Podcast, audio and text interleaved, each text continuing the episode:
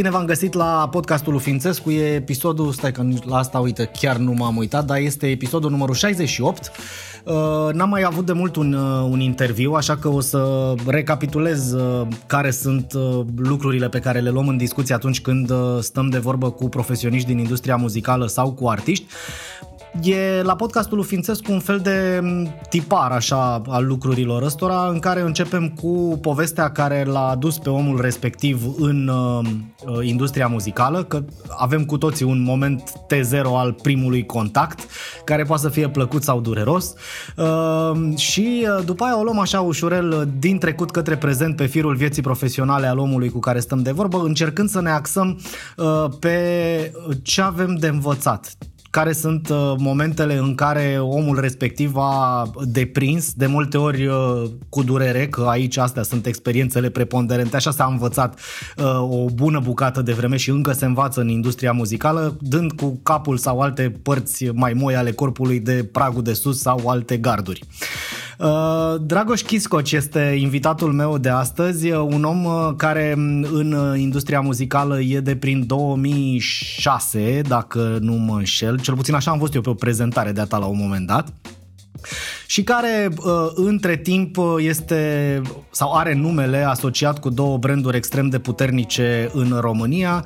Este vorba despre eMagic și B U G. Mafia. Dar până să ajungem acolo, am impresia că avem o bucată din existența ta în industria muzicală, Dragoș, de, de care ar fi bine să ne ocupăm, că aia tind eu să cred că e savuroasă. În primul rând, mulțumesc că ai răspuns invitației mele. Și eu mulțumesc că m-ai invitat. Așadar, Dragoș Chiscoci, care e momentul în care tu ai venit în contact altfel decât în calitate de ascultător sau spectator la concerte cu industria muzicală? E înainte de două mii șase, asta este cert. Ce pot zic? Mi-au plăcut cârciumile și mi-a plăcut și muzica.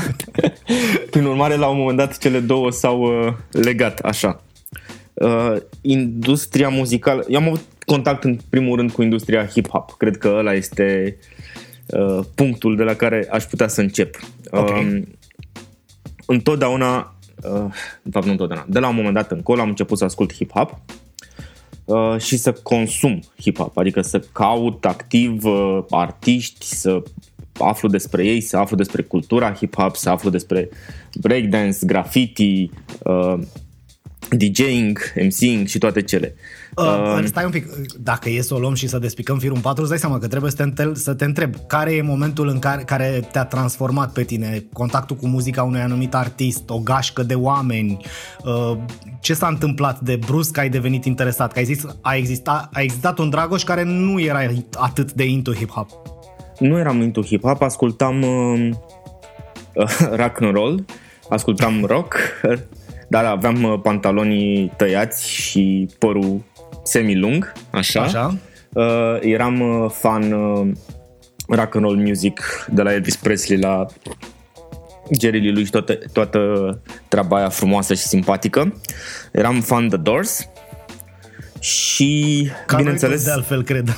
Ca mulți fani uh, rock uh, pe vremea aceea, la un moment dat am dat de B U G. Mafia și am început să ascult și hip-hop. Cam uh, în ce an era asta? Da, nici nu mai știu în ce an era. Cred că era nouăzeci și un pic, uh-huh. Despre două mii. Ok. Uh, cred că cu uh, Roxy Roxy unde te duci? Așa? Ăla a fost primul contact la vremea respectivă. Și a rămas B U G. Mafia pentru mult timp, adică nu am căutat altceva până la un moment dat când am primit o casetă cu A C D C de la un prieten, doar că pe o parte era A C D C, pe cealaltă parte era Cypress Hill. Așa, și ăla a fost un moment uh, foarte simpatic în care lucrurile s-au schimbat și atunci am început să caut mai multe și să aflu mai multe și să trec prin tot ce însemna West Coast pe vremea aceea, apoi spre East Coast, spre partea de cultural approach, să spun așa, lui K R S One și Boogie Down Productions, așa. Și ca orice ascultător, la vremea respectivă am considerat că poate am talent. S-a dovedit că nu am. Dar ai încercat să... Da, da, prima mea trupă de... Am încercat să fiu și eu M C. Prima mea trupă de pe scară de bloc n-a durat foarte mult. Adică ne-am prins... Am avut noroc că am avut așa un fel de simț al penibilului și ne-am prins rapid că nu este cazul. Dar nu am încetat să încerc să fiu artist și m-am apucat de graffiti. Ah, ok. Da, așa. În Constanța exista o mare amendă pe cap de grafări prins sau dat în gură, în gât, pardon. Suntem, suntem, uh, suntem în epoca Mazăre, oare? Adică el era omul care vă vâna? Da, da. Da, Mazăre la început. The early Mazăre times, ca să zic da, așa. Da, da, da, da, da. Așa. Pre-opulență uh, și uh, mamaia erau, cu... Erau douăzeci de, de milioane de lei, dacă nu mă înșel. Uh, wow, o avere uh, pentru un copil de vârsta aia. Și pentru colegii mei care se uitau mereu zâmbind la mine și nu știam de ce. um, bun, înainte să uh, trecem mai departe, cred că aici, aici avem o primă experiență a unor oameni din industria muzicală care uh, pot spune că uh, au încercat să fie artiști și probabil fie un simț al penibilului mult mai atroce decât al artiștilor sau uh, niște prieteni care uh, aveau mult mai multă grijă de ei decât de alții au, și așa din artistic au virat-o ușurel către domeniul adiacent. Asta cred că e, uh, face parte din povestea. Nu cred că există om din industria muzicală care să nu fie artist și care să nu-și fi dorit cel puțin o vreme să fie.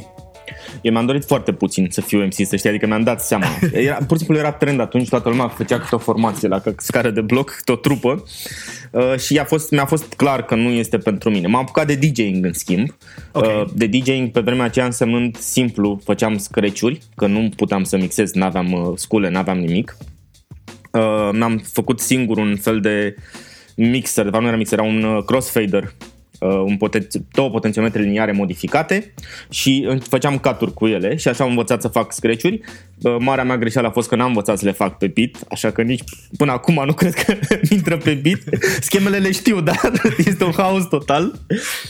Așa. Și am încercat să fiu D J ulterior în vreo câteva formații, trupe underground. Nici asta nu mi-a reușit și la un moment dat am... Vreuna dintre ele, vreun nume mai mare? Adică... Nu, nu, nu. Ah, deci suntem, n-am depășit etapa scară de bloc. Uh, au fost așa niște conexiuni, să spunem, dar nu, nu, nu s-au dus uh, înspre nimic. Deci... Te-au ajutat uh, momentele tale de DJing în trupe de rap să cunoști totuși uh, și oameni din industrie sau uh, artiști de rap din România care în momentul de fel, respectiv erau mai mari, ați cântat pe la baluri de boboci, știi cum e? Nu, era, era doar o joacă, pentru mine atunci era doar o joacă. Ok. Și la un moment dat uh, de asta am și renunțat, că nu... Nu, chiar nu avea niciun sens. Am zis, ok, este hobby și cu asta basta. Hai să mă apuc de treburi serioase. Să vorbim de treburi serioase, exact. Da. Și, oricum, în, tot această, în toate aceste etape de hai să încercăm, hai să încercăm, am ajuns să îl cunosc pe Combat, care la vremea respectivă avea un label uh, independent, se numea Hades Records, care exista cu numele la vremea respectivă și cu câteva proiecte. Ce însemna label independent? Însemna multe bootleg-uri și materiale înregistrate în studiouri făcute în diverse apartamente și apoi scoase pe C D și multiplicate fără mare tam-tam, să spun așa, și dat din mână-mână și toate cele. Era cu puțin timp înainte de explozia internetului, sau cu mai mult timp, de fapt, și cu câțiva ani buni înainte de explozia internetului, vorbeam pe Mirc și toate cele. Adică asta este perioada. Și care, de altfel, este o etapă din uh, istoria muzicii underground din România, care corespunde uh, cât de cât unei etape similare din industria muzicală a altor țări. Adică uh, faptul că existau astfel de label-uri care nu puteau fi numite label-uri, erau niște băieți, de fapt, exact, care își luau un nume și care aveau niște artiști ale căror piese ei le puneau pe niște C D-uri pe care după aia le vindeau, le dădeau. Era o mișcare foarte vie, era precursorul, era peer-to-peer, dar fără net, cumva. Cam așa, cam așa a fost. Și l-am cunoscut pe Mihai, pe Combat, și am făcut logo-ul, prima schiță de logo pentru, după cum spuneam, eram grafer, adică aveam mm-hmm. niște talent. Aveam niște impresii de talent, să spun așa. Munceam foarte mult uh, să pot să compensez faptul că chiar nu aveam talent nici măcar la desen. Așa. Dar studiam și încercam să, na, să compensez prin muncă. Și am făcut primul logo. Ulterior am venit în București, uh, eu fiind din Constanța.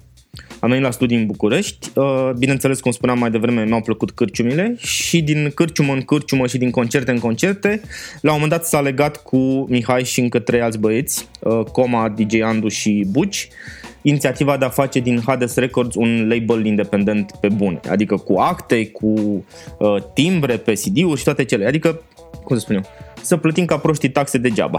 Cam asta a fost um, toată bun, inițiativa hai, noastră. Hai să ne oprim un pic, că am, am sărit peste niște etape. Tu ai zis că ai venit la studii în București. Sunt ele relevante? Adică a contat vreo clipă facultatea pe care ai făcut-o în activitatea ta ulterioară? Uh, doar ca și modelarea modului de gândire. Atât. Ok. Am făcut uh... cibernetică și n-am profesat în... Uh, așa ceva, bineînțeles, dar m-a ajutat să văd lucrurile într-un, într-un mod mai algoritmic, să spun așa. Bun.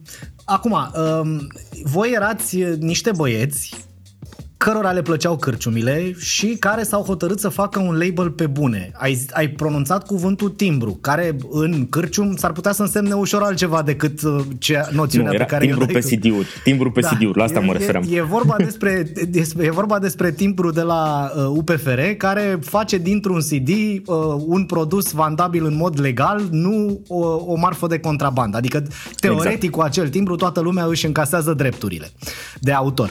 Uh, bun. Bun. Și acum, voi ați vrut să faceți treaba asta într-un moment în care, că aș vrea să plasăm etapa asta a vieții tale într-un context. Existau deja probabil Cat Music și Roton pe piață din moment ce existau U P F R care emitea timbre. Uh, probabil că exi- suntem încă în etapa caselor de discuri alea A and A Records, Nova Music și ce mai era?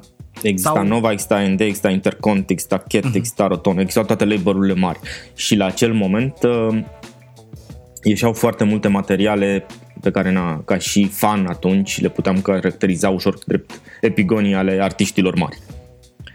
Okay. Uh, și noi am considerat că venim cu un alt sound și dacă nimeni nu uh, ne ajută, ne ajutăm singuri. Adică nu ne ajută să ne punem muzica pe piață, cum ar veni. Ați identificat cumva o nișă pe care nu era nimeni și ați zis, bă, noi o să fim un, un label independent. Apropo de label-urile mari pe care le-ai numit, existau label-uri mai mici pe vremea independente pe care să le Exista luăm... Facem Records. Exista Facem Records, care era cam pe aceeași felie cu voi, cred. Cam, uh... cred că au fost un pic înainte sau cam pe tot pe acolo au început și ei, da. Da, nu, dar erau, din punct de vedere al genului muzical, erau tot înspre ce voiați și voi să faceți. Tot înspre uh, underground, da. Dar ca să pot să te opresc un pic, nu am sesizat nicio nișă. Era pur da. și simplu iubirea noastră pentru muzica asta și muzica pe care noi o ascultam și o consideram relevantă. Nu și-a pus nimeni la vremea respectivă problema de, ok, muzica asta este relevantă pentru o piață mult mai mare decât România și așa. Deci n-am fost nicio nișă, pur și simplu am încercat să facem lucrurile să funcționeze după bunul nostru plac. Și cu dragostea pe care o aveați pentru niște artiști. Exact. La vremea respectivă eu mă angajasem și lucram ca și hip-hop editor sau na, music editor la o revistă pentru adolescenți. Care Bravo. Bravo, revista Bravo, da? Care era, nu era o revistă, era revista pentru adolescenți. Era revista, exact, da, da. Uh, am scris de câteva ori și horoscopul, probabil că am marcat niște tinereți nebune. Pe care presupun că l-ai scris uitându-te pe pereți, nu în stele? Sau numele vechi și mai reciclam idei. uh, așa, moving on. Și na, asta mi-a permis să am contact cu diversi oameni de media, diversi oameni de case de discuri. Și așa a și venit inițiativa de a face lucrurile un pic mai uh, așezat, mai organizat și mai uh, serios. Pentru, pentru să te-a transformat dintr-un label de dormitor, să spunem așa, într-un label în toată puterea cuvântului. Uh, pentru ascultătorii noștri mai tineri ar trebui să explicăm faptul că venirea Bravo în România a echivalat pentru Teen Market cu un fel de deschidere Coca-Cola sau ceva de genul ăsta. Revistele Bravo erau citite în varianta lor nemțească sau ungurească, aduse și pasate din mână în mână în anii optzeci și începutul anilor nouăzeci, când, dacă mi-aduc eu bine aminte, prima revistă după Revoluție a fost a lui George Mihăiță și se chema Salut. Salut. Da? Da, da. Și care a avut un succes fantastic, iar în secunda în care a apărut Bravo România, când cineva spunea Salut, sunt de la Bravo, chestia asta deschidea uși într-adevăr, adică era, era o mare chestie să lucrezi la Bravo, într-o epocă în care și să lucrezi la radio sau în televiziune constituia o chestie mult mai puternică decât e azi. Uh, și uh, acum tu ai început să-ți folosești cunoștințele pe care le-ai dobândit, network-ul pe care l-ai făcut odată cu revista Bravo, uh, probabil că ai și început să înveți, să prinzi o mulțime de chestii din, din jur și din ce vedeai și uh, ca să faci din, uh, din Hades Records să faci un label mai label, nu? Să nu mai fie doar o nebunie. Uh, asta ne-am dorit atunci, să facem un label, în, cum am zis mai devreme, toată puterea cuvântului, să facem un Așa. label pe bune, adică să-l scoatem din zona de dormitor și să-l uh, punem... Uh, ca un prim label independent cu act în regulă și toate cele în piață. Ok, și am făcut asta.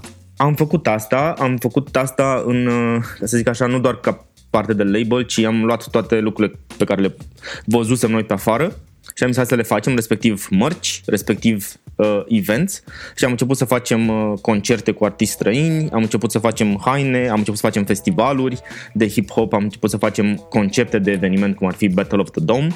Și na, tot în cârciumi le făceam, bineînțeles. uh, Poți să-mi povestești care a fost primul artist de afară pe care l-ați adus și cum ați ajuns la el? Uh, cred că a fost uh, Promo de la Loop Troop, Loop Troop Rockers din Suedia. Și a fost o colaborare la vremea respectivă, adică noi ne-am uh, lipit, ca să spun așa, de niște discuții care erau ongoing. Uh, era o vreme în care multă lume dădea mail-uri către artiști și spunea ok, am vrea să facem un concert, ce trebuie să facem? Știi? Și cam asta a fost. Eu atunci deja cred că ajunsesem să ajunsesem la eMagic și mai prinsesem un pic din din partea asta de business, de promoting. Bun, hai să atunci hai să nu anticipăm, că și în momentul în care ai ajuns la eMagic, presupun că e important și a, de acolo poate învăța cineva, eMagic fiind o companie care nu e născută în România, e o companie care funcționează în mai multe țări și este și de altfel prima companie care a venit în România și care a făcut niște festivaluri la care noi românii în momentul ăla mergeam și nu înțelegeam foarte exact ce se întâmplă, ele fiind de fapt festivaluri așa cum se făceau în afară, noi ne fiind obișnuiți cu asta.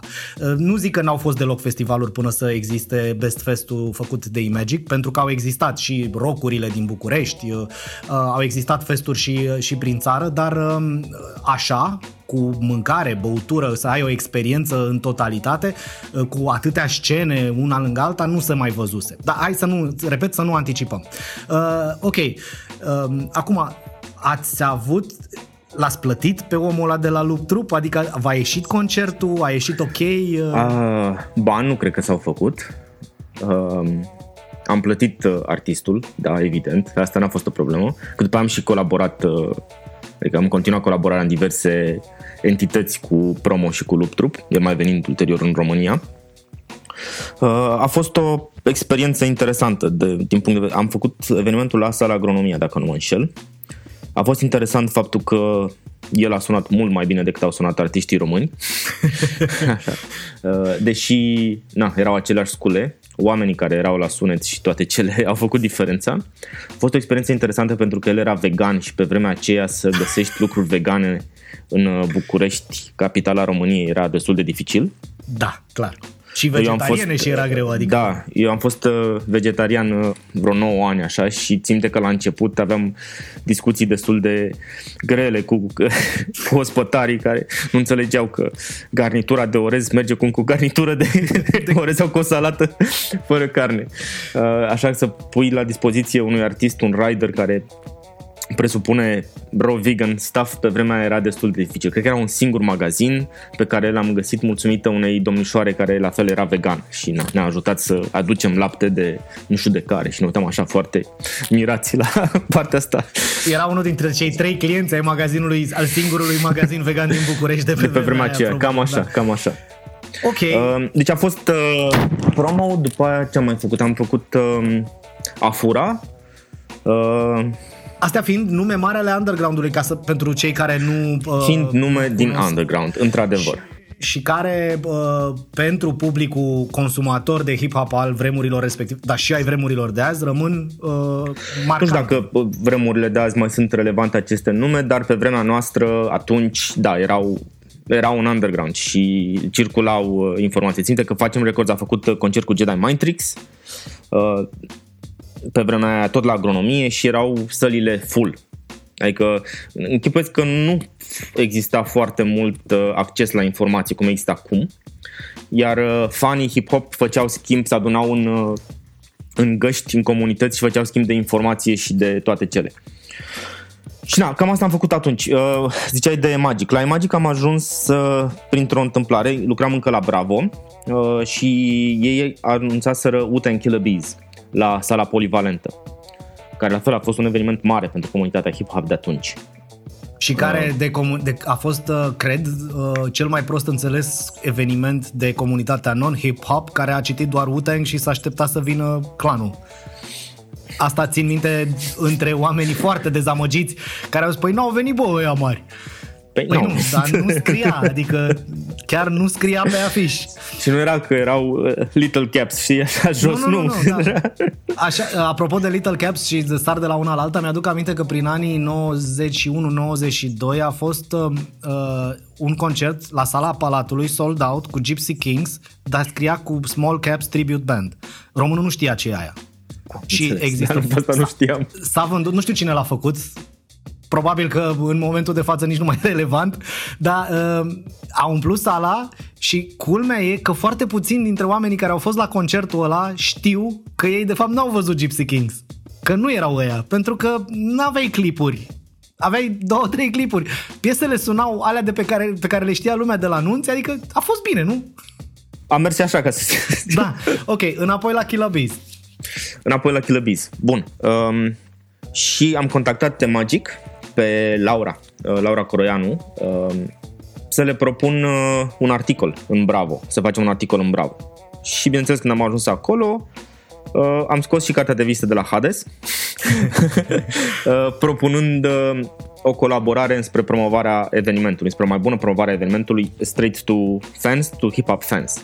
Așa am făcut o serie de evenimente. Noi, la vremea aceea, ca să poți să înțelegi, uh, brandul pe care reușisem să-l construim în București era destul de puternic în comunitatea de hip-hop. Adică făceam evenimente periodic, uh, erau release-uri uh, destul de dese și întâlniri destul de dese ale fanilor.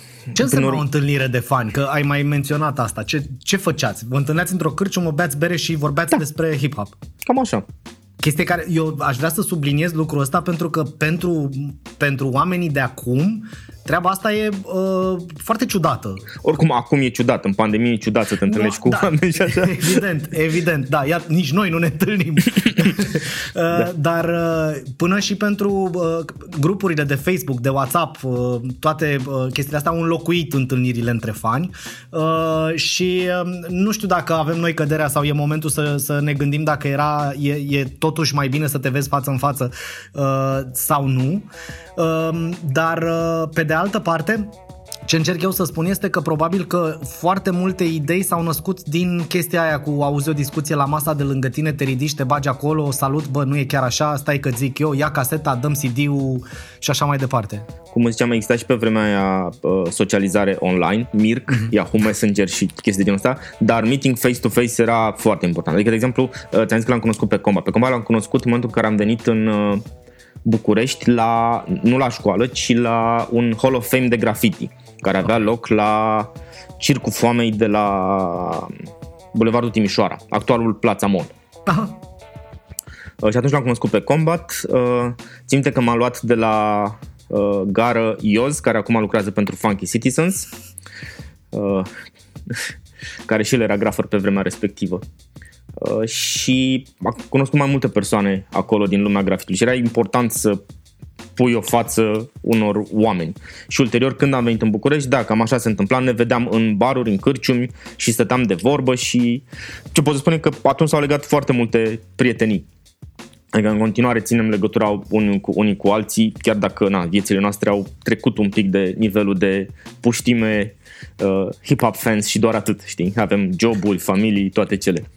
Dar eram copii și, na, spending time together, copii, adolescenți, nu știu, nu știu, uh, early youth, habar n-am cum să zic, tinerii. Uh, Bun, erați tinerei, dar ai, ai menționat niște evenimente uh, pe care uh, le-ați făcut, ai menționat întâlnirile pe care iarăși Hades Records avea grijă să, să le organizeze astfel încât comunitatea să rămână strânsă și uh, să aibă totuși oameni cărora să se adreseze. Nu te gândi că era ceva așa de serios, pur și simplu erau întâlnirile noastre care se întâmplau la evenimente, adică nu de multe ori, nu erau uh, chiar așa de chatrooms uh, reale, A, nu, știi? Nu, nu. Și, și îmi dau seama cred că au fost câteva uh, întâlniri mai organizate, așa, întâlniri de fani, dar uh, ți-am zis, noi ne vedeam noi între noi și mai vedeam prieteni și toate cele și se făcea o comunitate în jurul nostru și comunitatea vorbea cu alte comunități și toate cele. De-aia spuneam că în momentul respectiv, în București, pe evenimente, noi făceam cele mai multe chestii.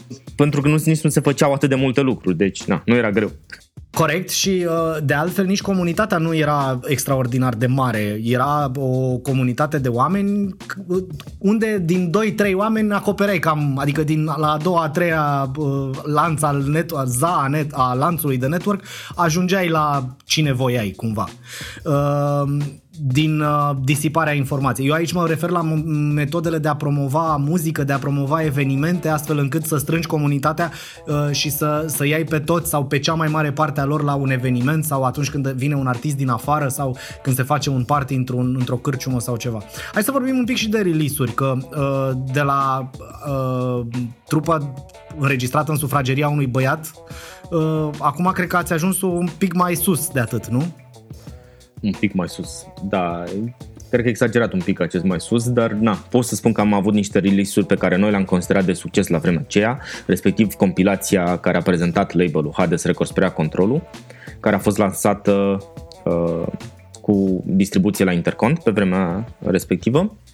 Așa, uh, ulterior am lansat Verita Saga, care a fost un album uh, de mare succes și pe care l-am distribuit uh, noi, uh, odată la concerte, a doua luând legătura cu tot felul de corner shops muzicale din țară. Ca să ne înțelegem, era momentul în care piața era destul de în declin de produs fizic, dar noi nu aveam atât de uh, multe cunoștințe despre partea asta. Era, era o piață în declin pentru produsul fizic uh, înainte să existe conștiința faptului în România că tu cumpărând caseta cumva ajungi, ajungi să ajuți artistul sau... Adică dacă era pe moca ceva, lumea lua, nu, să, nu stătea să se gândească, e ah, ilegal sau e... Da, nu, nu aș spune că ai conștiința că ajuți artistul, e o chestie foarte simplă. Proprietatea intelectuală este proprietate, iar piratarea sau utilizarea fără acord este furt. Doar că la noi, legea dreptului de autor nu a fost, să zic așa, aplicată în mod coercitiv. Uh, și na, lucrul ăsta a dus la a crea în mintea românului faptul că dacă e pe internet e gratis de multe da. ori. Și e ok. Și e ok, e gratis, e ok și nu e necesar uh, să cumperi. Da. Adică probabil că dacă am fi avut și noi, cum a fost vremea aceea Napster-ului, în care te prindeau că descarci și te băga la pușcărie sau așa, te dădea în judecată pentru trei piese și trebuia să dai cincizeci de mii de dolari. uh, Probabil că dacă am fi avut astfel de cazuri flag, așa, standard, cred că ar fi fost altfel. Dar na, la noi în țară la un moment dat a ajuns să pirateria să fie de nouă la unu și na, în momentul de față cred că în, în continuare în România este considerată oareșcum normalitate treaba asta, cu luat de pe internet și făcut al tău.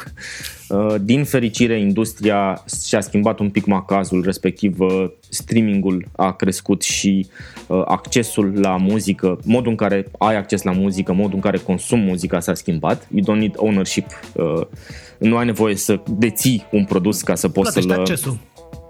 Ca să poți să-l consideri al tău sau poți să fie legal. Lăsăm la o parte discuțiile despre câți bani să plătesc cui și cum și așa. Este un pas înainte din acest punct de vedere, că na, ai da. acces. E adevărat, or... există într-adevăr o mare diferență la C P M între YouTube-ul din România și YouTube-ul din U K sau din Norvegia.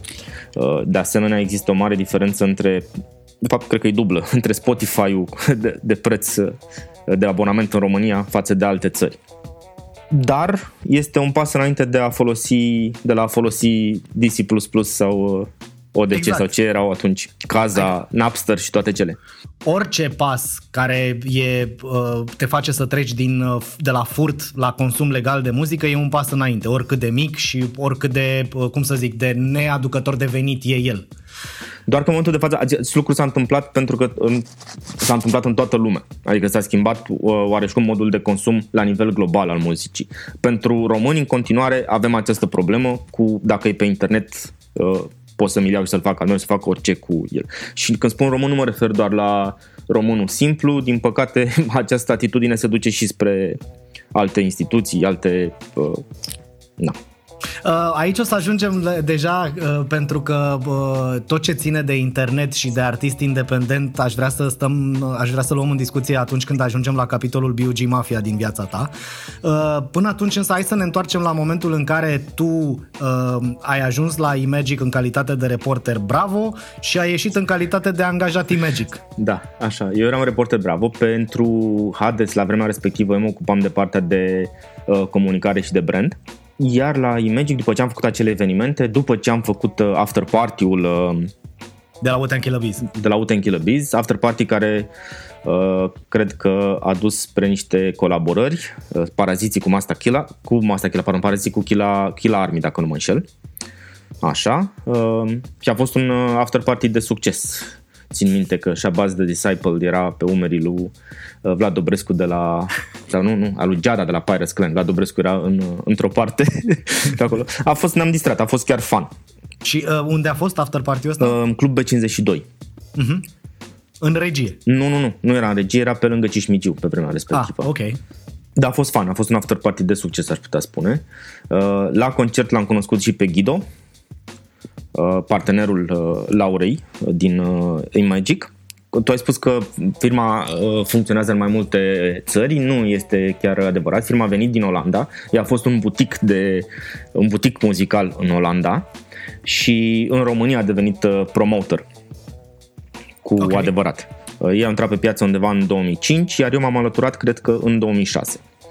După Wu-Tang Killa Beez. Pentru că după eveniment am avut câteva discuții în care am prezentat portofoliul meu de redactor și portofoliul de P R, de om de comunicare și na, m-am angajat la eMagic. Iar de atunci încoace, sau na, cel puțin în primii ani am trecut prin mai multe departamente, de la P R și comunicare, la sponsorship, la marketing, la producție.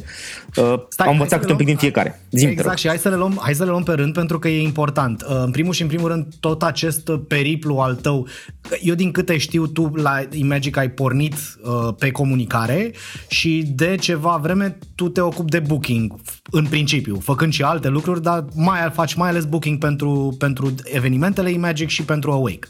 Așa. Dar toată, tot acest periplu al tău din departament în departament a fost o chestie studiată de Laura și de Ghido, care te-au ajutat să înveți și te-au format ei ca din punct de vedere profesional? A fost dorința ta? Au fost momente în care ai simțit, băi, eu sunt în departamentul ăsta, dar cred că aș, fi, aș putea fi mai bun dincolo? Astea sunt întrebări pe care ți le adresez pentru toți tinerii care ajung să lucreze într-o agenție și care poate n-au curajul sau poate nu, li se, nu știu să folosească oportunitățile de a își potența la maxim valorile pe care le au. Ok, trebuie să înțelegi că la vremea respectivă, cu capul meu de atunci, îmi doream extrem de mult să fac uh, evenimente. Mi-am dat seama că muzică nu pot să fac, prin urmare măcar să ajut la treaba asta. Uh, am intrat uh, pe partea de comunicare și am stat mult timp pe partea de comunicare. Uh, în același timp am fost uh, ori uh, nevoit, ori uh, deschis la a face și alte lucruri. Nevoit însemnând că, na, ca în orice companie mai pot apărea disensiuni și ca să putem să nu supărăm pe cineva, lucrează tu cu altcineva, știi? Și la început, na, se mai pot întâmpla. Așa am ajuns să lucrez, de exemplu, pe sponsorship, o, o perioadă. Cred că primul Best Fest, dacă nu mă înșel. Sponsorship fiind omul de la un eveniment sau de la o... Da, în principiu de la un eveniment sau de la o trupă care caută parteneri pentru acest eveniment și care zice, uite, poți să spui logo-ul pe afiș și să ai un stand de X metri pătrați și să ai un spot pe L E D-urile de la scenă, o curulaj de atâta și atâta, cam așa. Bla, bla. Expunere contra, contra bani. Și implementare B T L la locul faptei, punem un banner, punem un steag, brânduiește scena e... și toate cele. Asta e partea frumoasă, după aia se ajunge la momentul de criză în care partenerul vine și zice, eu voiam bannerul mai sus și mai sus e ăla și mută mea aia și așa mai departe, că se mai întâmplă și de asta. Ce încerc se să întâmplă. Spun este că, da, departamentul ăsta de sponsorship este, din punctul meu de vedere, la câtă experiență am adunat, un departament extrem de dificil, adică nu e ușor să faci asta. Eu știu că din afară pare totul așa flamboyant și minunat și e spectacular și totul e simpatic, dar voi stați cu artiștii. Artiștii în general când vin, ei vin la muncă și noi suntem tot la muncă. Adică organizatorii și echipa promotorului muncește. De aceea în continuare sunt surprins când mă sună lumea în timpul evenimentului de parcă aș fi la vreo cafea sau m-aș uita uh, la concert. La fel ce sunt faci, surprins. Mă, ești pe aici, ben și nu da, da, da, da, exact. Sau când mă sună înainte și mă întreabă, dar ce tu lucrezi la eveniment? Adică nu se întâmplă uh, nu e ca și cum erai într-un restaurant, te mâncai, te simțeai bine și cineva se așează la un pian care era deja acolo, cântă un pic, s-a ridicat și a plecat. De multe ori în spatele unei producții de eveniment, mai ales de tipul celor pe care eMagic le, le organizează și l-a organizat, este foarte multă muncă, este foarte mult stres, este foarte, nevoie de foarte multă coordonare între departamente. Că m-ai întrebat, mi-ai zis că sponsorship-ul e greu. Îți garantez că toate departamentele pot fi grele. Și mai ales la producțiile astea mari e dificil să le pui pe toate all together și să faci lucrurile să funcționeze. Dar e nevoie să funcționeze și e ceva ce, de exemplu, am învățat când eram la comunicare și am dat prima oară de festival, de Best Fest, pe vremea era festivalul. Festival, festival da, corect. Exact, așa. Pregătește-te pentru orice, pentru tot, pe, pune tot, tot, tot pe foaie, deleagă tot, pentru că în mod sigur vei avea ce să faci. Adică niciodată, niciodată la, atunci când am fost eu în charge pe partea asta, nu mi-am uh, luat lucruri pe care să le fac eu. Adică întotdeauna am luat lucrurile și am, am dat echipei de făcut, știind că în timpul evenimentului apar întotdeauna neprevăzute care au nevoie de rezolvare. Bun, hai să vorbim un pic de festival și de Best Fest. Ele de fapt sunt același lucru, a fost o problemă de branding acolo la un moment dat și a trebuit schimbat numele.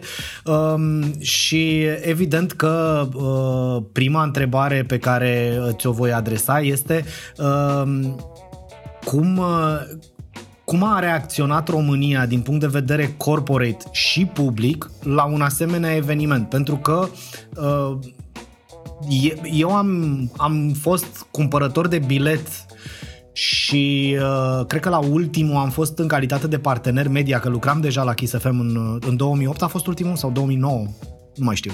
Mă rog, acolo. Uh, și mi-aduc aminte că uh, oamenii veneau și erau efectiv dați pe spate. România nu văzuse asta până atunci. Ceea ce cu mintea de acum mă face să zic a fost un produs ahead of its time, un pic. A fost, a fost așa sau nu? A fost așa. A fost ahead of its time uh, pentru că n-a fost la momentul potrivit. N-a fost la momentul potrivit pentru că, din punctul meu de vedere cel puțin, la cum am văzut și mi-am luat eu învățăturile ulterior, uh, el a targetat un public care deja nu mai era la vârsta de going out în mod frecvent. La noi în România se întâmplă ceva foarte ciudat. Spun la noi în România nu pentru că zic eu că noi românii suntem într-un fel, ci am văzut comparativ cu alte evenimente la care am fost pe afară. În momentul în care faci un pas, unul dintre pașii uh, inițiatici în viață și următorul, adică te însori, faci copil, uh, dispari un pic. Da, stai exact. Dispar- și eu am un copil acum și stau acasă, dar stau acasă și pentru că e pandemie, mi-aș dori foarte mult să muncesc și să fiu activ și să îl văd și să îl revăd ulterior.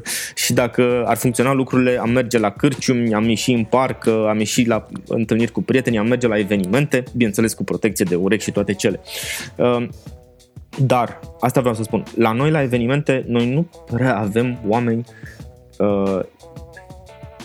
Depinzând de eveniment acum, hai să zicem așa, depinzând de eveniment, dar la festival, uite la festivalul, că vorbim de festivalul în mod expres, la festivalul când am fost pe afară, am văzut o grămadă de oameni, patruzeci plus, cincizeci plus și chiar șaizeci plus, care nu erau la prima ieșire. Din potrivă, ținte la Werchter, am văzut, ne-am întâlnit cu o familie care aveau tricouri cu turneul de acum doi ani al lui Foo Fighters sau și nu mai știu ce trupă, și îmi spuneau că ei sunt în al, nu știu, cincisprezecelea an la Werchter. Uh, na, dar... voi, v-ați, voi v-ați adresat atunci cu, uh, cu festival unui public care nu avea această tradiție. Noi ne-am adresat unui public care nu avea tradiție, am adresat unui public uh, care văzuse totuși festivaluri pe afară. Uh, mai mult sau mai puțin, un Siget, un Exit... Uh, Că na, dar începuse era, lumea să se miște. Dar și... era concepția că noi românii nu putem să facem. Adică te duceai exact acolo, dar la noi nu se poate să fie așa. Exact. Și a fost un feedback destul, a fost feedback-uri diverse. Unul dintre feedback-uri, ca să pot să uh, rămână această idee, a fost la modul, nu e așa ca ăla, nu, că acolo e altfel. Păi da. Da, că așa. Dacă era la fel, îi zicea Siget la București. Așa, pentru cei care cunoșteau uh, zona asta. Și a fost un... multă respingere la vremea respectivă, pentru că nu e la fel. Așa. În cealaltă tabără erau cei care nu au experimentat festivaluri și pentru care uh, un festival multilinear, cu mai multe scene în care sunt mai mulți artiști invitați care cântă în același timp, era deja o problemă. Și da, la vremea respectivă am încercat, ok, hai să mai adăugăm o scenă, n-a mers, hai să mai adăugăm o zi. Uh, A, stai un pic, deci tu aveai oameni care cumpărau bilet și care se supărau pe tine, organizator, pentru da. Că, stai bă, eu, eu dacă am cumpărat bilet, eu vreau să văd toți artiștii. Da. Exact. Recitalul întreg de la toți artiștii, nu? Exact. Cum să pui tu mie Cypress Hill peste uh, Alanis Morissette. Alanis Morissette, de exemplu, că nu e ok. Țin minte programul, schedule-ul. Sunt convins. Uh, apropo de asta, uh, Best Ival sau Best Fest, nu mai știu, spune Best Fest. Ca... Nu, dar nu mai știu la care uh, este locul unde eu am văzut unele dintre cele mai tari concerte și acum, și sunt niște ani de atunci. uh, Țin minte Manu Chao, care a fost un concert extraordinar, Cypress Hill, care a fost un concert extraordinar, două mii opt, Best Fest două mii opt. Da, uh, The Killers, două mii nouă. Uh, iar, iarăși a fost un concert extraordinar, uh, plus rockerul din mine care s-a bucurat de ziua pe care ați adăugat-o ultima dată, ziua zero parcă era. Nu, uh, Thunder sau... Thunder something, Thunderstruck, da. Thunderstorm, nu mai știu. Thunder, nu știu, aia cu Manowar și Judas Priest. Și Judas Priest, și, adică a fost ceva wow. Ok, dar lăsând asta la o parte, hai să vorbim de corporații, de branduri. Cum au reacționat ele la parteneriate care practic nu le-ar mai, nu le-au mai fost oferite? Erau ele gata să primească asta? Au reacționat reticent? Ce a fost acolo? Da, la vremea respectivă exista o reticență, pentru că și gândește că noi am prins partea asta cu sponsorship-ul de evenimente în fază incipientă. Depeche Mode din două mii șase, Shakira două mii șapte, dacă nu mă înșel, sau tot două mii șapte. Nu, două mii șapte, nici nu mai știu exact. Mă rog, pe acolo. Așa, da. Duran Duran de la Sala Palatului. Evenimente care erau mari sau sold out și care uh, atrăgeau atenția brandurilor. Și mult timp, o mare, o mare perioadă, uh, brandurile erau uh, focusate spre a se, a se asocia cu evenimente stand-alone. Adică ai adus un artist mare, ai urcat exact. Un stadion, am înțeles. Da, da. Dacă uh, aduci douăzeci de artiști, mă blochez. Exact, plus că ei aveau în minte, mulți aveau în minte asocierea directă cu artistul. Adică spui uh, brandul meu și îl pui lângă Depeche Mode. Uh, încă nu intrase în, uh, know-how colectiv sau un dezideratul uh, de brand de a te lipi prin muzică de oameni. Lucru pe care festivalurile îți dau. Este o experiență, este o experiență practic. Și tu devii parte din experiență. Uh, și Best Fest a făcut primii pași în această direcție și cu activările uh, pe care le-am avut. Uh, care activări în momentul ăla erau, uh, lumea se ducea la ele cu cea, adică era cel mai deschis public la activări, că în momentul de față intri într-un festival, te aștepți ca activările să fie acolo, te uiți așa repede peste, ba, nu prea fac ăștia cine știe ce, adică publicul a devenit deja critic. În momentul respectiv nu se văzuseră activări, decât foarte puține și foarte rare. Acolo, la, la, la Best Fest, era full de activări, adică comparativ da, cu alte lucruri. De toate, de la Oxygen Bar, la Screaming Van, la Mini Skill of Sound, mini discotecă. Am avut prima, prima oară Silent Disco. Silent Disco în România, da. Da, așa. Înainte de a fi uh, piratat și făcut Silent Something Else. Da. Așa. Um, și da, încercam să dăm această experiență și bineînțeles să o asociem cu brandurile și brandurile să ofere experiența și să fie parte din festival. Dar la început am zis, a fost mai dificil pentru că era focusul pe artiști, era focusul pe line-up, era focusul pe scene, dăm scenă, vreau aia, vreau aia. Deși na, dintre cele mai mișto activări pe care le-am văzut la festivaluri sunt cele pe care uh, brandurile le-au făcut pentru public și cred că prea puțin music related. Îmi amintesc de o chestie foarte faină, cred că era făcută de Wrangler, de firma de jeans. Făcut o spălătorie la un festival cu camping, unde te duceai, îți lăsai hainele, toate, ei ți le spălau și ți le dădeau după, dar în timpul în care rufele erau la spălat și la uscat, îți dădeau salopete Wrangler. Prin urmare, festivalul era plin de oameni în salopete Wrangler. Ceea ce e foarte tare. Da, e un branding foarte fain, într-adevăr. Așa. Bun. Uh, Bun, și m-am făcut să mai devreme să spun legat de targetare și de așa. Cred, nu știu dacă noi ne-am uh, adresat sau pur și simplu acel public era uh, inițiat un pic muzical și sau pe festival și așa. Dar cert este că festivalurile de afară de multe ori au crescut în timp odată cu publicul. Și public tânăr care a continuat să revină, să revină, să revină. Uh, la noi am observat o fază pentru că era și foamea aceea de a vedea artiști. Încă nu aveam foamea de experiență de festival, aveam foamea de a, avea, a vedea artiști pentru că nu veneau mulți artiști. Și de la ediție la ediție publicul se schimba destul de mult, pentru că veneau fanii artistului respectiv sau, sau tot așa. Nu neapărat, sau poate nu neapărat fani, e mult spus, dar oameni care au așteptat douăzeci de ani să-l vadă. Pe Santana, de exemplu, uite, da. Pe Santana. Da. O altă problemă a fost că nu puteai să promovezi un festival așa cum promovezi un stand-alone. Și se întâmpla de multe ori ca unii oameni să spună, a, păi, dar n-am știut că a venit Santana la Best Fest. Bine, bun, dar e o chestie cu două trei, pentru că dacă ești fan, știi, ești conectat, ai, ok, acum ești conectat la social media, dar pe vremea respectivă puteai să te pui uh, newsletter-ul artistului sau, ma, citai presa. Am zis că am făcut, făceam comunicare, gândește că făceam comunicare într-o perioadă în care exista presă scrisă, știi? Și s-au schimbat, da, da. Da, și s-au schimbat multe de atunci încoace. E mult Bun. mai, cred că este mult mai facil acum să ajungi la oameni if you can make it through the noise. It's a lot of noise, adică e mult zgomot, dar dacă treci de treaba asta este mult mai uh, rapid, poți să ajungi mult mai rapid la oameni cu niște lucruri pe care uh, vrei tu să le dai și pe ei să îi intereseze, bineînțeles, decât atunci. Adică atunci gândește că aveam buget de outdoor, care era destul de mare și tot nu puteai să umpli tot Bucureștiul ăsta care este plin de, de, de, de toate, știi? Ca să poți să zici ok.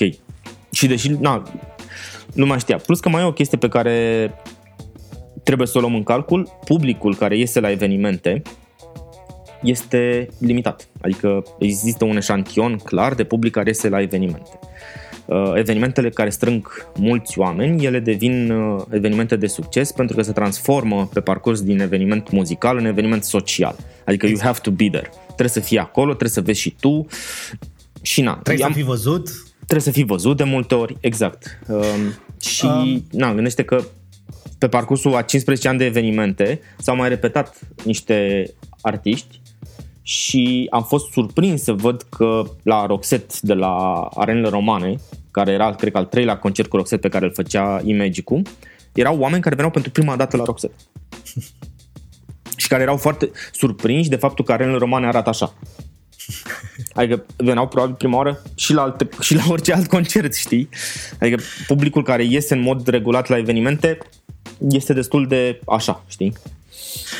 Pe de altă parte, în cei șaptesprezece ani, iată, ba nu, între cei treisprezece paisprezece ani care au trecut de la, de la Best Fest, lucrurile uh, au evoluat. Între timp există și la noi un public care este outgoing și uh, oamenii care la Best Fest aveau douăzeci de ani, acum au treizeci.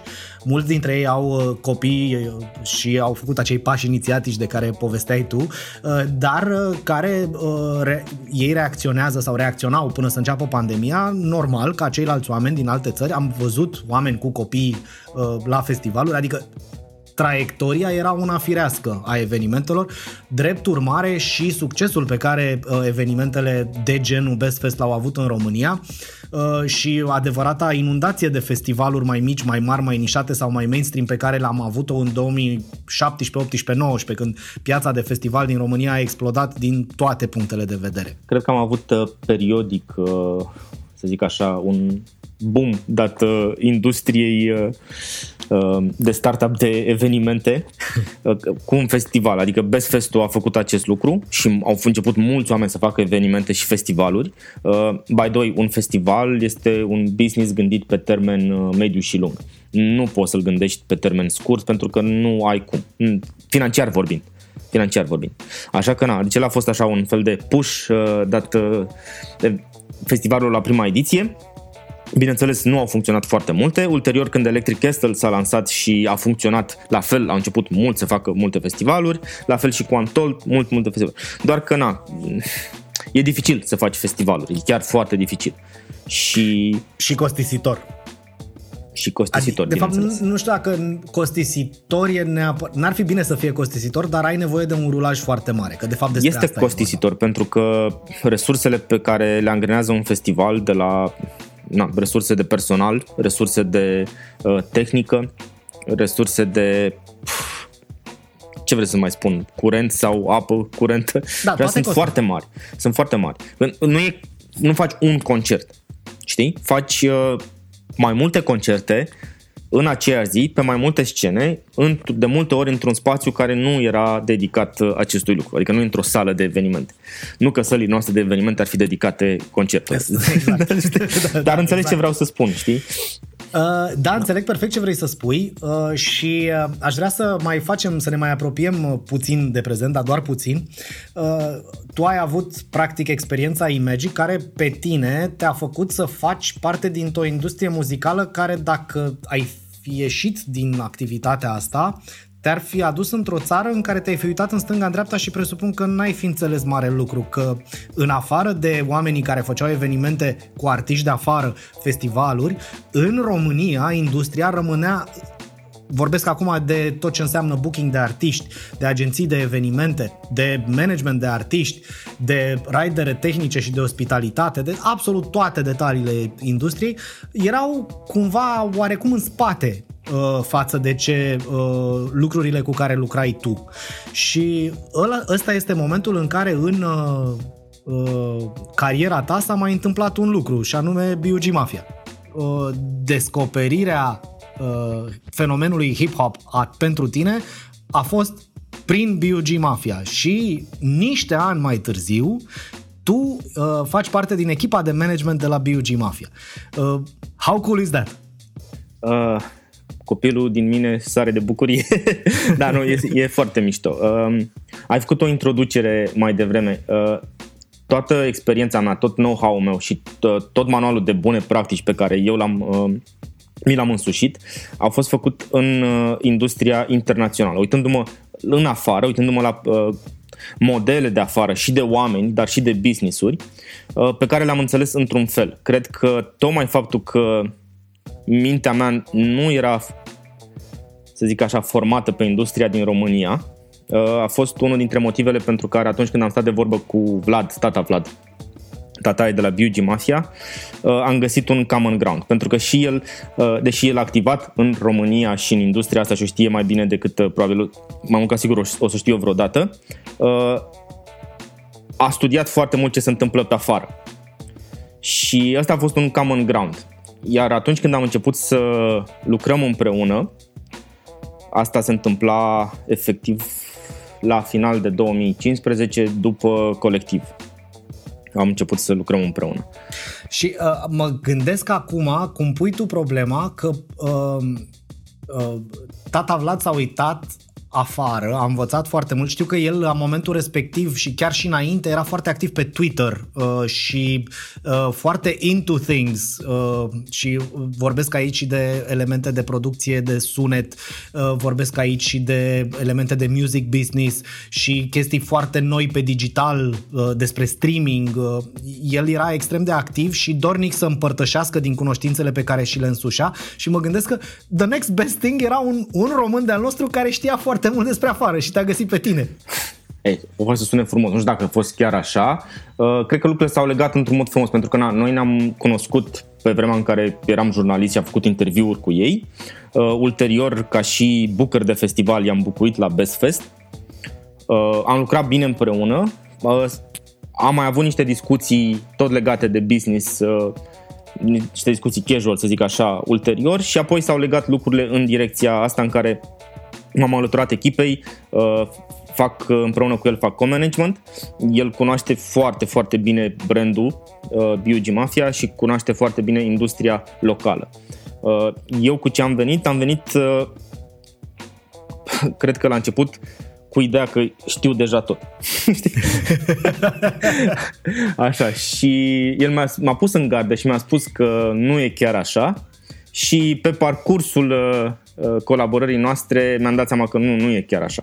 Și mi se pare, și cred că e prima oară când o zic cu voce tare, mi se pare admirabil faptul că poate să se uite în afară și să-și vadă lucrurile așa cum trebuie, deși trăiește și lucrează într-o industrie care este diferită. Pentru că industria locală este diferită de ce se întâmplă afară. De la principii până la practici, până la nu știu, ce vrei tu să spui. Și mai mult decât atât, el are un produs care se adresează local, adică el nu este genul de produs care vreodată va putea fi exportabil uh, alt, altminteri decât comunităților de români din alte țări ale Europei sau alte țări ale lumii. Există acest language barrier într-adevăr, dar pot să spun cu certitudine, pentru că na, tot mulțumită internetului, muzica se duce și dincolo de comunitățile de români. Românii vin cu prietenilor și cu iubiților și toate cele care nu sunt români, știi? Și care descoperă Mafia și care descoperă deși mafia. Nu înțeleg. Uh, oricum, uh, ideea că există de fapt un language barrier este și nu este adevărată.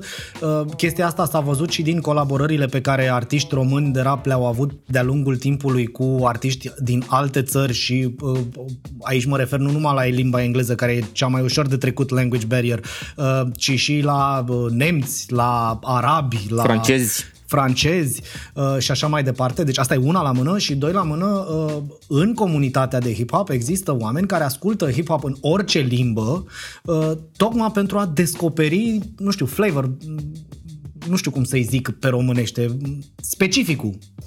Cum, cum funcționează uh, și uh, treaba asta e uh, extrem de uh, răspândită. Evident, un produs ca Mafia, cu cifrele cu care vine Mafia, el devine apetisant de a încerca. Băi, ia să-i vedem pe ăștia, mă, că uite ce cifre au. Hai să vedem cum sună. A dat Vlad la un moment dat un share pe Instagram și pe Facebook, dacă nu mă înșel, la o selecție de comentarii din toată lumea, de străini care zic wow. Deci da, limba română creează un language barrier și nu creează, pentru că muzica sună bine. Corect, dar acum... Hai să îți dai jos spălăria de uh, co-manager B U G. Mafia, puneți-o pe aia de booker. Cu siguranță că asta nu te va face pe tine în calitate de booker de festival internațional într-o țară în care nu există comunitate bună de români să iei Mafia ca uh, proiect. Uh, nu sunt booker de festival internațional, dar uh, am avut discuții cu booker de festivaluri internaționale care au spus că nu-și permit. Pentru că... Ce bună e asta! Uh, da, da, pentru că ei... într-adevăr, targetează o anumită comunitate când aduc artiști din alte, să spunem așa, alte țări, care nu sunt cunoscuți neapărat la nivel mainstream în respectiva zonă, în respectiva regiune și plătesc puțin. Și, na, adică e un fel de new entry, uite, îți dau un slot la festival să te prezinți lumii, chiar dacă tu vorbești în limba ta sau cânti în limba ta. Da, Mafia și... nu e genul ăla de artist. Exact, exact. Bun, um, în momentul Dar în Bucăru care... știa despre Mafia, ca să știi. Și știa okay. și muzica, știa și uh, faptul că nu este genul ăla de artist. Ceea ce înseamnă că uh, comunicarea de brand pe, pe artistul ăsta este făcută în mod corect. Uh, dar uh, revenind, uh, începutul colaborării tale cu uh, Mafia uh, s-a... Uh, cum să zic, care au fost primele lucruri, primele chestii în care te-ai implicat? Că presupun că au fost niște discuții mari și lungi uh, atunci când uh, uh, se acceptă un astfel de job, oricât de bine ești tu ancorat în istoria văzută din afară a formației, ba poate chiar niște chestii pe care le știai din interior. De cât timp ai avut nevoie ca să, să devii hands-on, știi? Adică să te, să te angrenezi în primul proiect? Cred că am fost uh, aruncat din prima în uh, proiecte. uh, nu știu, dar mă îndoiesc că am fost hands-on la început, chiar mă îndoiesc, dar am fost aruncat din prima. Adică, okay. na, și am început prin uh, a discuta Uh, lucruri de copyrights, continuând cu lucruri legate de concerte și de booking. Uh, de exemplu, una dintre primele direcții pe care am discutat-o cu Vlad uh, la început a fost că una este managementul, alta este booking. Lucru care la noi în țară nu prea se bă, vede așa separat, știi? Uh, și a fost discuția să avem uh, un agent, să ne găsim un agent și așa. Uh, lucru pe care l-am și făcut la vremea respectivă. Am și lucrat în acest uh, mod. Așa cum spuneam, de diferența uh, dintre cum vede industria locală niște lucruri și cum se vede industria internațională. Pentru agenții din uh, industria internațională, clientul este artistul și managerul. Artistul primește bani de la cârciumă de fapt și de drept. Nu agentul primește bani pentru artist. Asta, uh, scuză-mă, te întrerup și, da, și te rog să nu-ți uiți ideea, dar mi-aduc aminte foarte clar că am fost invitat la un moment dat să țin un mic modul la cursul de impresari uh, de la minister uh, și exact asta a fost tema pe care le-am dat-o să, spre a fi dezbătută, mă, le-am dat-o, pe care am dezbătut-o împreună. Ok, sunteți impresari. Cine e clientul vostru? Și de la o întrebare care a apărut superfluă a ieșit o discuție foarte mișto, din care, din păcate, concluzia asta a fost: clientul este cârciuma, ceea ce nu e corect. Din punctul meu de vedere, sau asta am încercat și eu să le spun. Bun, și mentalitatea asta în care voi deveneați clientul și nu locul, venue, cârciumă, club, cum vrei să-i spui, este o bătălie pe care o considerați câștigată, nu la nivelul întregii industrii din România, dar cel puțin din punctul de vedere al modului în care uh, Mafia este tratat, tratată sau nu știu cum să zic. Uh, mafia lucra așa înainte să vin eu în echipă. Ok. Deci uh, Vlad a văzut lucrurile astea dinainte și ăsta era modul în care el lucra cu agenții, cu bucării. Lucru care s-a continuat și ce pot spune este că da, Vlad avea în contracte niște lucruri care la vremea respectivă păreau nebuneli, așa, iar ulterior au fost adoptate și de alți artiști, lucru care mă bucură și nu sunt lucruri de multe ori, nu sunt lucruri ciudate sau fițoase, sunt lucruri firești, pentru că așa cum spuneam mai devreme, artistul când vine și cântă vine la muncă.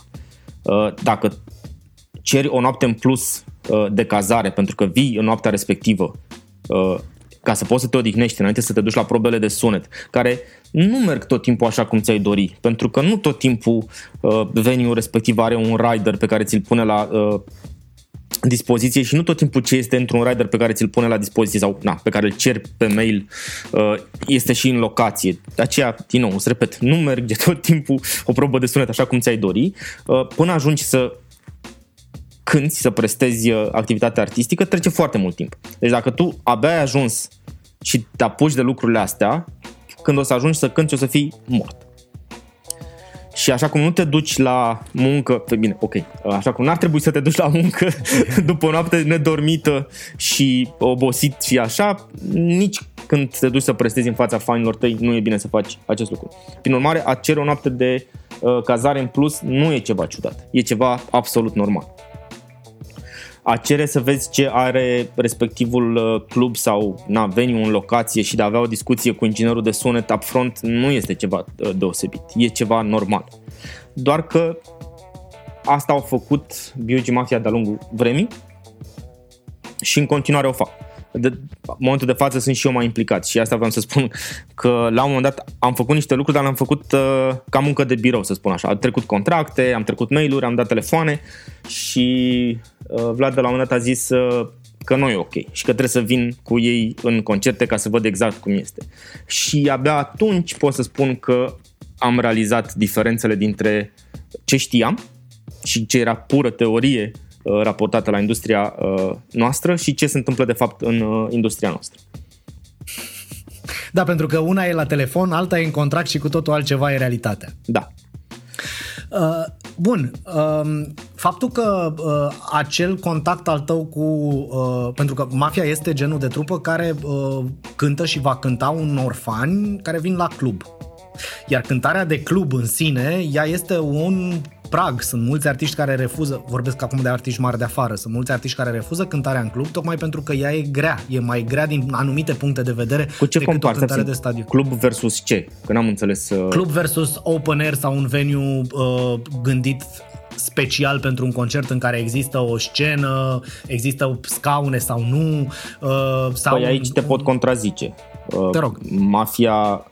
Poate e impresia ta că Mafia este genul de artist care cântă în club, pentru că, din păcate, industria, industria noastră, mai ales cea mainstream, a fost clădită pe discotecă și pe entertainment pentru discotecă. Noi da. nu avem venues de live music decât absolut recent. Da, și sunt doar câteva. Tocmai și de-aia doar spun... câteva. Iar inițiativele pe care le-am avut noi... Uh, recent, uh, au fost uh, inițiative mergând înspre box office, adică spectacole, uh, concerte cu bilete și pe producție de eveniment.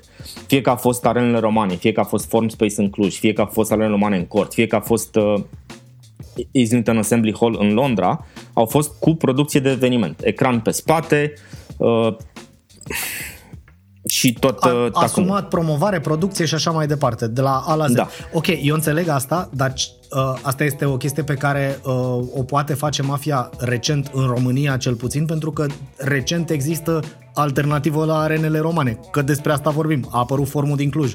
Dar secu- sau, hai să zic, în București, de bine de rău, mai aveai niște posibilități. Dar uh, în secunda în care ieșeai din București, posibilitățile erau extrem de limitate. Iar Mafia este genul de artist care ar trebui să țină legătura cu fanii uh, și uh, cu fanii cam din toată țara. Așa că singura soluție era cântarea de club. Există artiști care au refuzat cântarea de club, nu în România. Există artiști care au refuzat cântarea de club din motivele pe care le expuneam eu mai devreme afară, și anume, bă, nu e, cârciumarul nu este venue, uh, uh, e, relația cu publicul nu este aceeași, etc, etc. E, Mafia a avut foarte mulți ani în care a cântat în club. Uh, i-a definit asta ca artiști, adică i-a schimbat, i-a făcut să fie altfel. N-am de unde să știu, pentru că nu, nu i-am cunoscut uh, în acele vremuri, la începutul uh, uh, uh-huh. să zic așa, prestațiilor live în club. Pot să spun că în momentul de față noi, deci, în momentul de față noi tratăm orice uh, cântare, orice show ca fiind la fel, adică este un show, este un show în care avem nevoie de scenă, avem nevoie de uh, rider tehnic. Uh, B U G. Mafia are propriu echipament de scenă cu care vine, dar avem nevoie în continuare de sunet și de suport uh, logistic în uh, locație. Și să știi că diferențele astea între club și altfel de venue sunt diferențe care se fac doar la noi și se fac pentru că majoritatea uh, ownerilor de club, că atunci când își fac clubul, nu și-l fac cu uh, live-ul în minte. Și acest lucru este valabil nu doar pe club, este valabil și pe stadioane, este valabil și pe săli de uh, polivalente. Nu-și face nimeni o construcție gândindu-se la muzică live și la concerte. Și de aici vin anumite mici probleme de logistică pentru un concert live, dar zis, noi încercăm să le tratăm la fel, doar că na, nu se poate trata la fel, pentru că noi, trupa acolo susține un act artistic și este o producție pe care o pune în scenă și trebuie să fie la anumite standarde. De aceea noi o tratăm la fel, dar bineînțeles că există un specific al anumitor locații.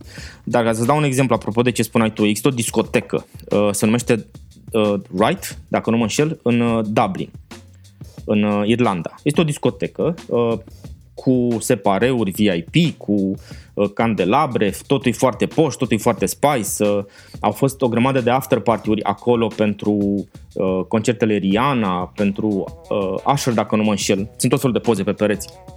Este o discotecă. Este o discotecă în care vin români, vin albanezi, uh, vin sârbi.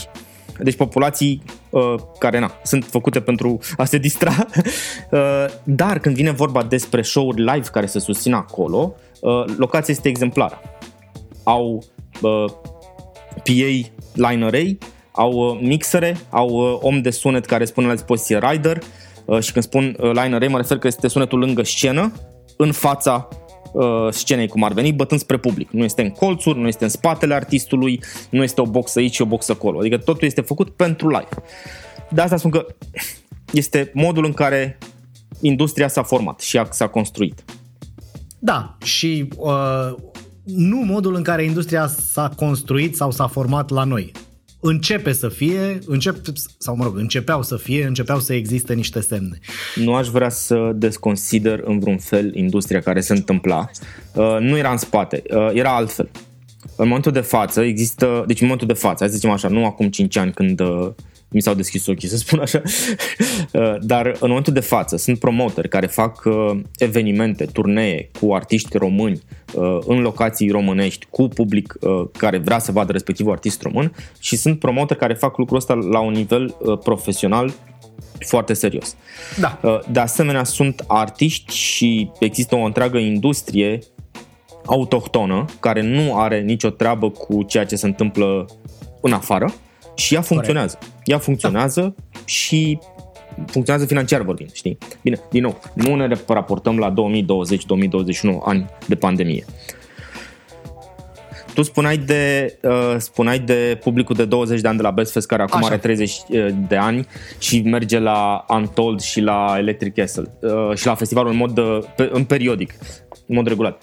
Da, ai dreptate, problema este că cei pe care uh, atunci muzical, cred că îi targetam sau na, atunci aveau puterea financiară să meargă la evenimente și aveau uh, mindset-ul să meargă la evenimente și aveau treizeci pe vremea aceea, nu cred că îi mai vezi acum la evenimente uh, așa de des. Pentru că la noi în continuare concertele rămân ceva deosebit.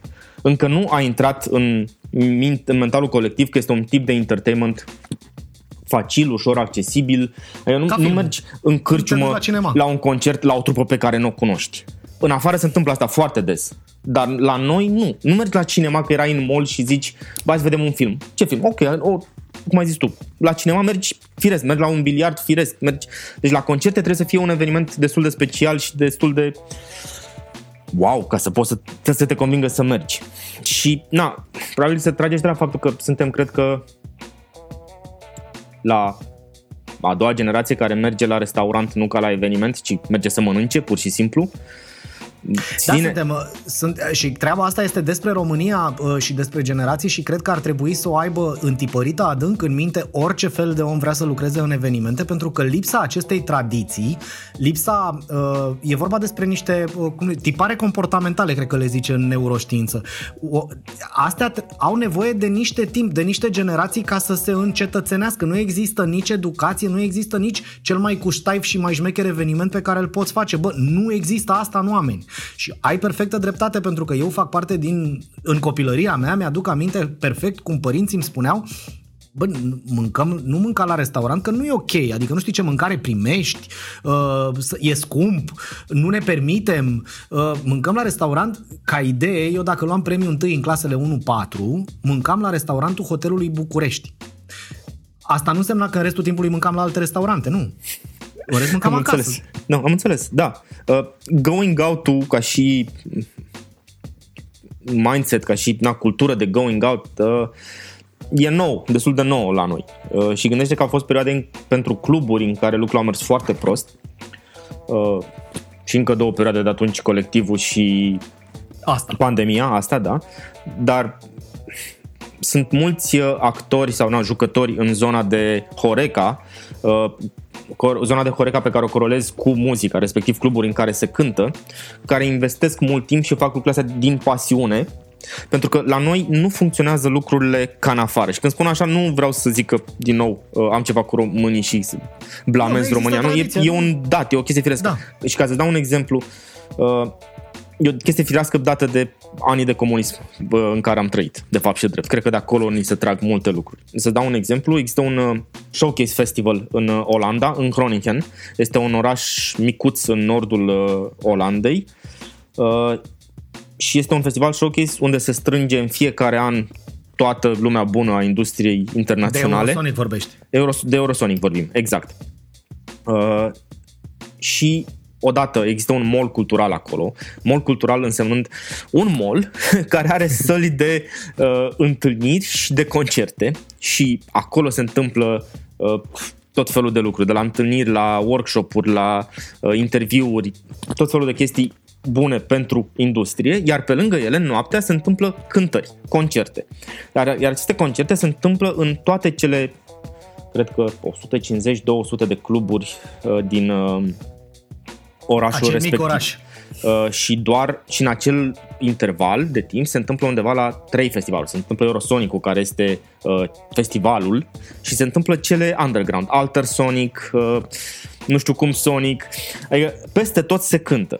Și care este povestea? Prin anii cincizeci acolo s-a dat o lege, uh, dacă ești cârciumă și vrei să ții deschis după ora zece, trebuie neapărat să ai muzică live. Ceea ce este Dumnezeu pe pământ. Și ceea este... ce a da. făcut ca acel oraș să fie făcut pentru muzică live. Și sunt acolo niște locații, nu sunt mari, dar au un istoric de la Nirvana și Pearl Jam până la, nu știu, Franz Ferdinand și uh, Kaiser Chiefs, uh, Caro Emerald, uh, Hooverphonic, uh, Editors, dacă nu mă înșel, Bastille.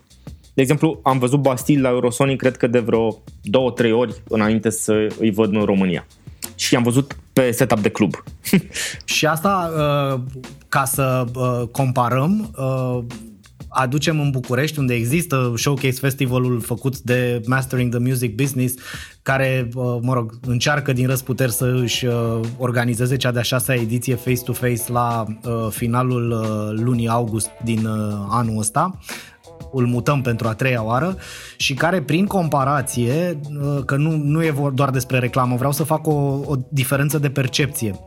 Noi în continuare încercăm să convingem publicul să vină uh, la uh, festivalul nostru de showcase-uri, unde participă artiști din toată Europa, ba, chiar și de pe alte continente, uh, punând headliner români care să vândă bilete și care să convingă românul că e ok să mergi la, așa cum spuneai tu, concerte cu trupe pe care nu le știi. Uh, mai mult decât atât, uh, M M B-ul, un proiect în care uh, tu ai crezut și cu, în care te-ai implicat cu, uh, cu know-how-ul tău și în calitate de uh, uh, vorbitor în paneluri încă de la început, uh, la fel uh, și tata Vlad, care, de-a cărui prezentare mi-aduc aminte de la prima ediție de M M B și care m-a impresionat foarte tare atunci, uh, dar la care până și oameni cu uh, experiență mare în industrie uh, se uitau la M M B ca la un eveniment, bă, dar ce nevoie e de asta? Adică la ce ne ajută? Că ne știm între noi, adică știm ce vorbim acolo. A fost nevoie de perseverență și de, iată, patru ani, că patru ani au fost, cum să spun, de eveniment fizic, în care să ajungem în sfârșit să aducem industria muzicală din România la conștiința faptului, bă, e mișto, e necesar, ne trebuie. E, asta e cu oamenii din industrie, dar rămite publicul. Că aici voiam să ajung, de fapt. Da, știu că aici voiam să ajung. Pentru, pe mine m-a marcat o treabă. Era înainte să lanseze Spotify în România.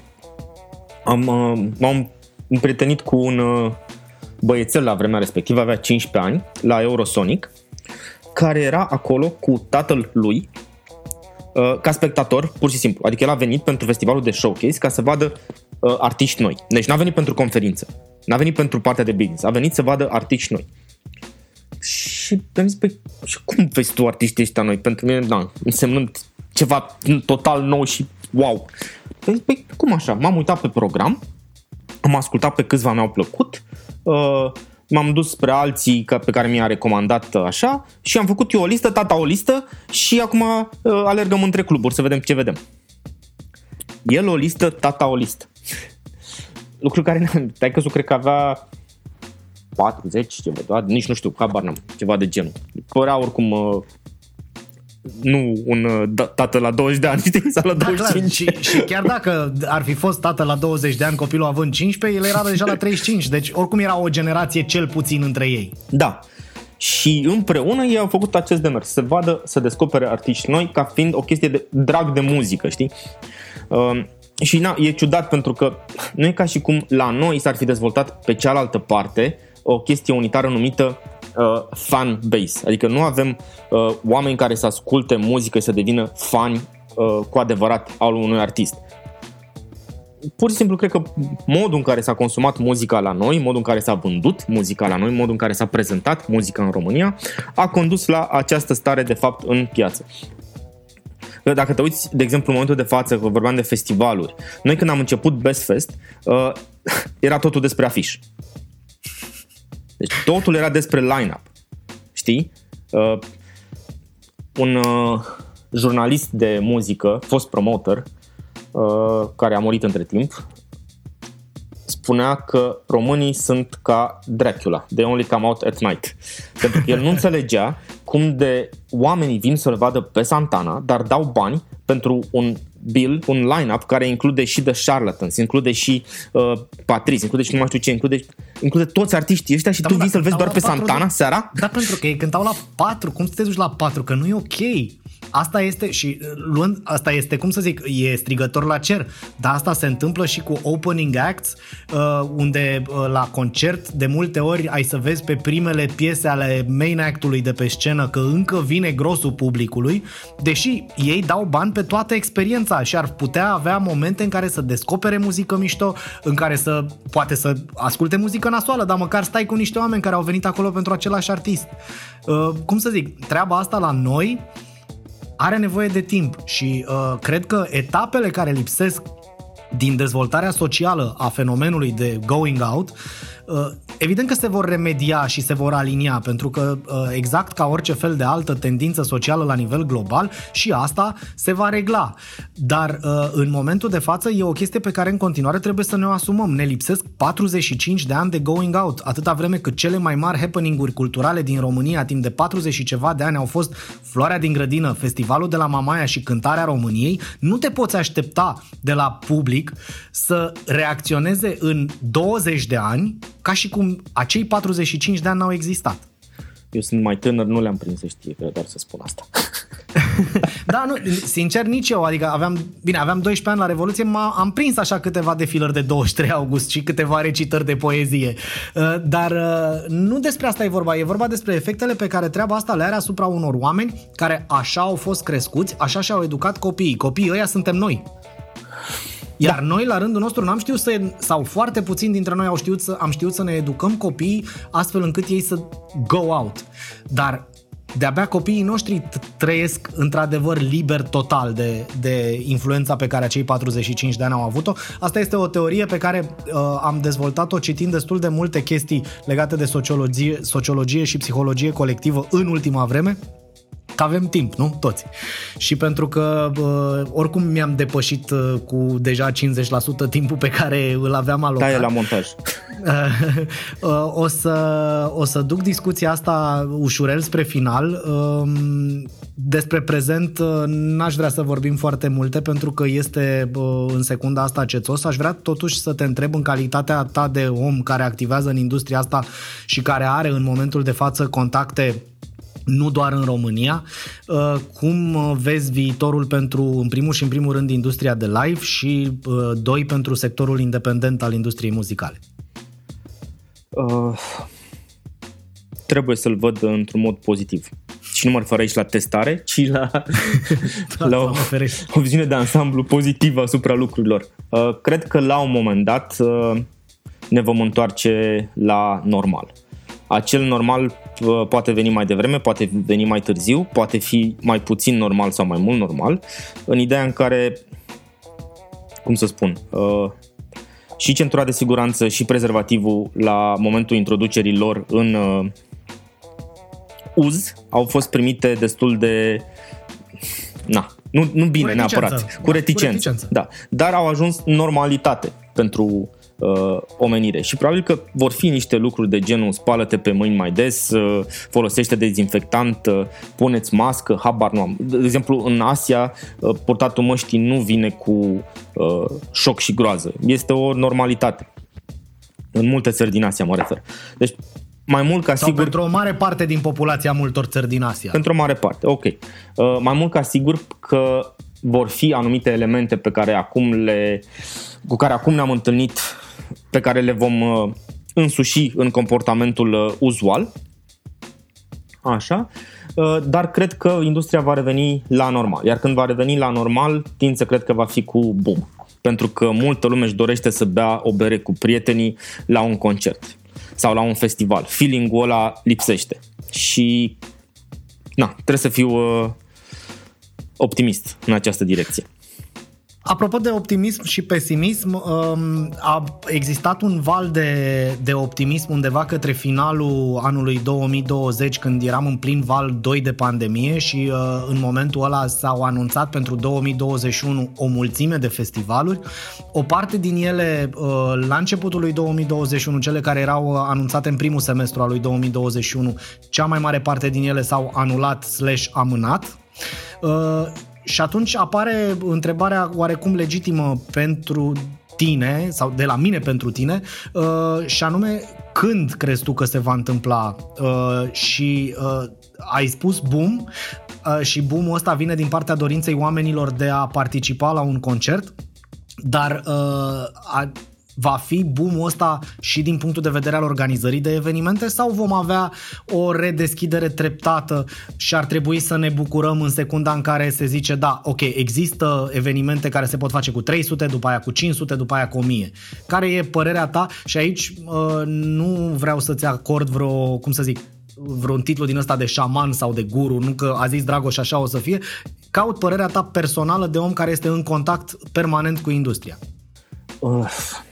Cred că asta este o mare problemă. Tocmai pentru că sunt în contact cu industria, știu de faptul că asociațiile de tip profesional care reprezintă industria, de la organizatori de concerte și evenimente a rock până la freelanceri și muncitori din industrie, ingineri de sunet, tehnicieni, A L I S și provideri tehnici, cum e Pacte, sunt de multă vreme în discuții cu guvernul și cu reprezentanții guvernului, atât pe partea de Minister de Cultură cât și pe partea de Sănătate, pentru a obține o predictibilitate pentru industria noastră. Nu aș ști să-ți uh, spun. Din punctul meu de vedere personal, uh, cred că nu vom putea avea evenimente de tip festival cu zeci de mii de oameni dacă nu facem pasul de a avea un club full.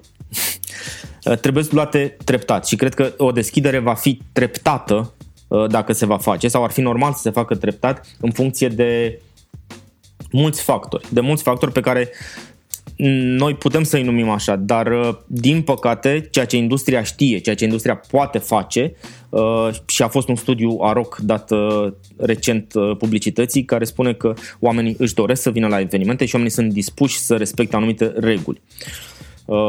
Iar industria de evenimente cred că poate să impună acele reguli și evenimentele care s-au desfășurat în pandemie s-au desfășurat cu anumite reguli stricte care au fost respectate și cred că o deschidere treptată, o redeschidere a industriei ar trebui să se întâmple mai degrabă, mai devreme decât mai târziu. Tot ce înseamnă vaccinare, ce înseamnă imunizare, imunizare durează, doar că nu putem să închidem o industrie întreagă, să așteptăm să fie totul bine. Mai ales că este singura industrie care este închisă, în timp ce alte industrii aglomerate funcționează liniștit. Știi? Bun, asta este la nivel de ar trebui. Există motive să sperăm că vara lui două mii douăzeci și unu va aduce primele relaxări din punct de vedere al măsurilor luate în ceea ce privește strict evenimentele? Vom vedea un club pe jumătate plin în iunie-iulie și poate un club plin în septembrie-octombrie două mii douăzeci și unu? Sunt optimist, sunt realist, sunt, pes- sunt pesimist când spun asta. Nu aș ști ce să spun. Uh, de exemplu, pe zona de, oricum trebuie trata, tratate separat zonele de, clar, zona de club și indoor cu zona de outdoor. Uh, în momentul de față există o legislație uh, care este total greșită, care face uh, clubul, uh, oferă cluburilor și indoorului o capacitate mai mare decât uh, outdoorului. Na, este ciudat. Da, e ilogic. Este ilogic, exact. Așa. Uh, n-aș ști ce să spun. Noi sperăm și eu sper că din toamnă ne vom putea întoarce în club cu o capacitate, uh, dacă nu full, măcar limitată în mod rezonabil. Când spun limitată în mod rezonabil, mă refer la faptul că douăzeci la sută, treizeci la sută din capacitatea locațiilor care la noi sunt oricum mici, noi nu avem locații de club mari, nu mai avem. Da. Uh, să funcționeze la douăzeci la treizeci la sută este... nu există funcționare, că nu e viabil financiar în niciun fel. Așa. Să scăpăm de distanțare, pentru că concertele cu distanțare socială mie mi se par personal destul de triste. Poate pentru un anumit gen de muzică sau pentru un anumit artist ele pot funcționa, dar pentru ceea ce eu simt și numesc concert e foarte dificil, știi? Adică cred că din lista mea de artiști preferați doar pe Portishead l-aș, aș vedea cu un concert Portishead stând jos, știi? În rest aș vrea să fiu acolo și să trag de omul de lângă mine și să zic aaa! Ce tare, da, ce tare, da. Corect. Așa. Uh, asta este dovedită și din punct de vedere psihologic, nevoia asta de a, a oamenilor de a sta apropiați unii de alții și de a simți același lucru în același timp împreună. Asta e o mare nevoie a noastră și care este dovedită și există de când există oamenii, de fapt. Dar vă că ați citit uh, multă psihologie și sociologie în timpul pandemiei. Da, am, încerca, am încercat să aflu, știi, am încercat să aflu uh, dacă într-adevăr închiderea industriei are efecte negative asupra psihicului comun al oamenilor. Are. Și, și are, da, într-adevăr. Asta pot să o zic cu mâna pe inimă. Pe, și pe lângă asta, nu este cazul unei industrii cum e, nu știu, habar n-am, reparația de telefoane fixe, care cu siguranță nu mai este o industrie, sau reparația de uh, televizoare cu tub, uh, care cu siguranță nu mai este o industrie, dar a murit din cauze naturale. Asta este o industrie care a fost pusă pe pauză și n-a spus nimeni că nu se va relua nici, n-a fost, evenimentele n-au fost interzise definitiv, ele se vor relua. Ca să se poată relua, ele trebuie să fie ajutate să supraviețuiască. Ultima întrebare, promit. Există un silver lining la toată perioada asta, cel puțin așa-l văd eu, și anume coagularea lucrătorilor din industrie în diverse asociații profesionale care existau mai de mult, dar mai mult cu numele și nu făceau mare lucru, unul la mână, și doi la mână, relația care s-a constituit între autorități și lucrătorii din industrie, iarăși o relație care nu exista așa cum e ea acum înainte. Sunt din, sau sunt eu idealist în momentul de față sau există într-adevăr progrese reale din punctul ăsta de vedere? N-aș vrea să intru foarte mult în detalii. Pot nu, să că-s multe că, și foarte alambicate mai ales. Pot să spun că există un progres în acest sens. Evenimentele recente spun și faptul că în sfârșit au stat majoritatea asociațiilor la aceeași masă și au înțeles că au un interes comun. Dar da, cred că ești idealist în multe, din multe puncte de vedere, pentru că mai este un drum lung până departe și până când industria aceasta poate fi coagulată suficient încât să impună unui guvern care este menit să sprijine această industrie să impună anumite lucruri. Și na, presupune ascultare și argumentare de ambele părți. Da, dar e un început, adică el a fost creat, până acum nu exista. De-am zis că există un început, există un progres în acest sens, doar că mai e mult până departe. Mai, mai, mai mult până departe, da, da, corect. Dragoș, îți mulțumesc foarte mult pentru timpul acordat și sper să ne vedem realmente la o bere, la o cântare, a oricui, știi? Nici nu mă mai interesează, ori a oricui și oriunde cât mai curând. Îți foarte mulțumesc și sper și eu că acest lucru se va întâmpla în curând.